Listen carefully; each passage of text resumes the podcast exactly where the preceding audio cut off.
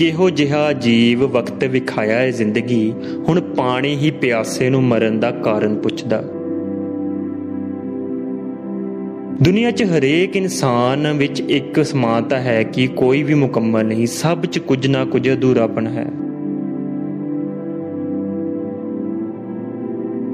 ਘੱਟ ਉਮਰ ਵਿੱਚ ਬਹੁਤੇ ਵੱਡੇ ਤਜਰਬੇ ਹੋਣ ਵਾਲੇ ਇਨਸਾਨ ਨੇ ਬਹੁਤ ਕੁਝ ਸਹਿਆ ਹੁੰਦਾ, ਕਿਉਂਕਿ ਦਬਾਅ ਤੋਂ ਬਾਅਦ ਹੀ ਕੋਲਾ ਹੀਰਾ ਬਣਦਾ।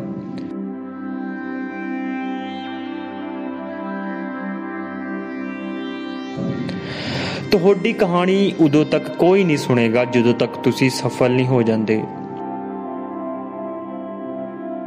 ਇਹ ਕਹਿਣਾ ਬਿਲਕੁਲ ਗਲਤ ਹੈ ਕਿ ਪੈਸਾ ਤੇ ਰੁਤਬਾ ਸਭ ਕੁਝ ਨਹੀਂ ਹੁੰਦਾ, ਮਿਹਨਤ ਹੁੰਦੀ ਹੈ, ਕਿਉਂਕਿ ਲੋਕ ਤਾਜ ਮਹਿਲ ਨੂੰ ਬਣਾਉਣ ਵਾਲੇ ਕਾਰੀਗਰਾਂ ਨੂੰ ਨਹੀਂ ਜਾਣਦੇ, ਨਾਮ ਤਾਂ ਬਸ ਉਹ ਸ਼ਾਹਜਹਾਨ ਦਾ ਜਾਣਦੇ ਹਨ।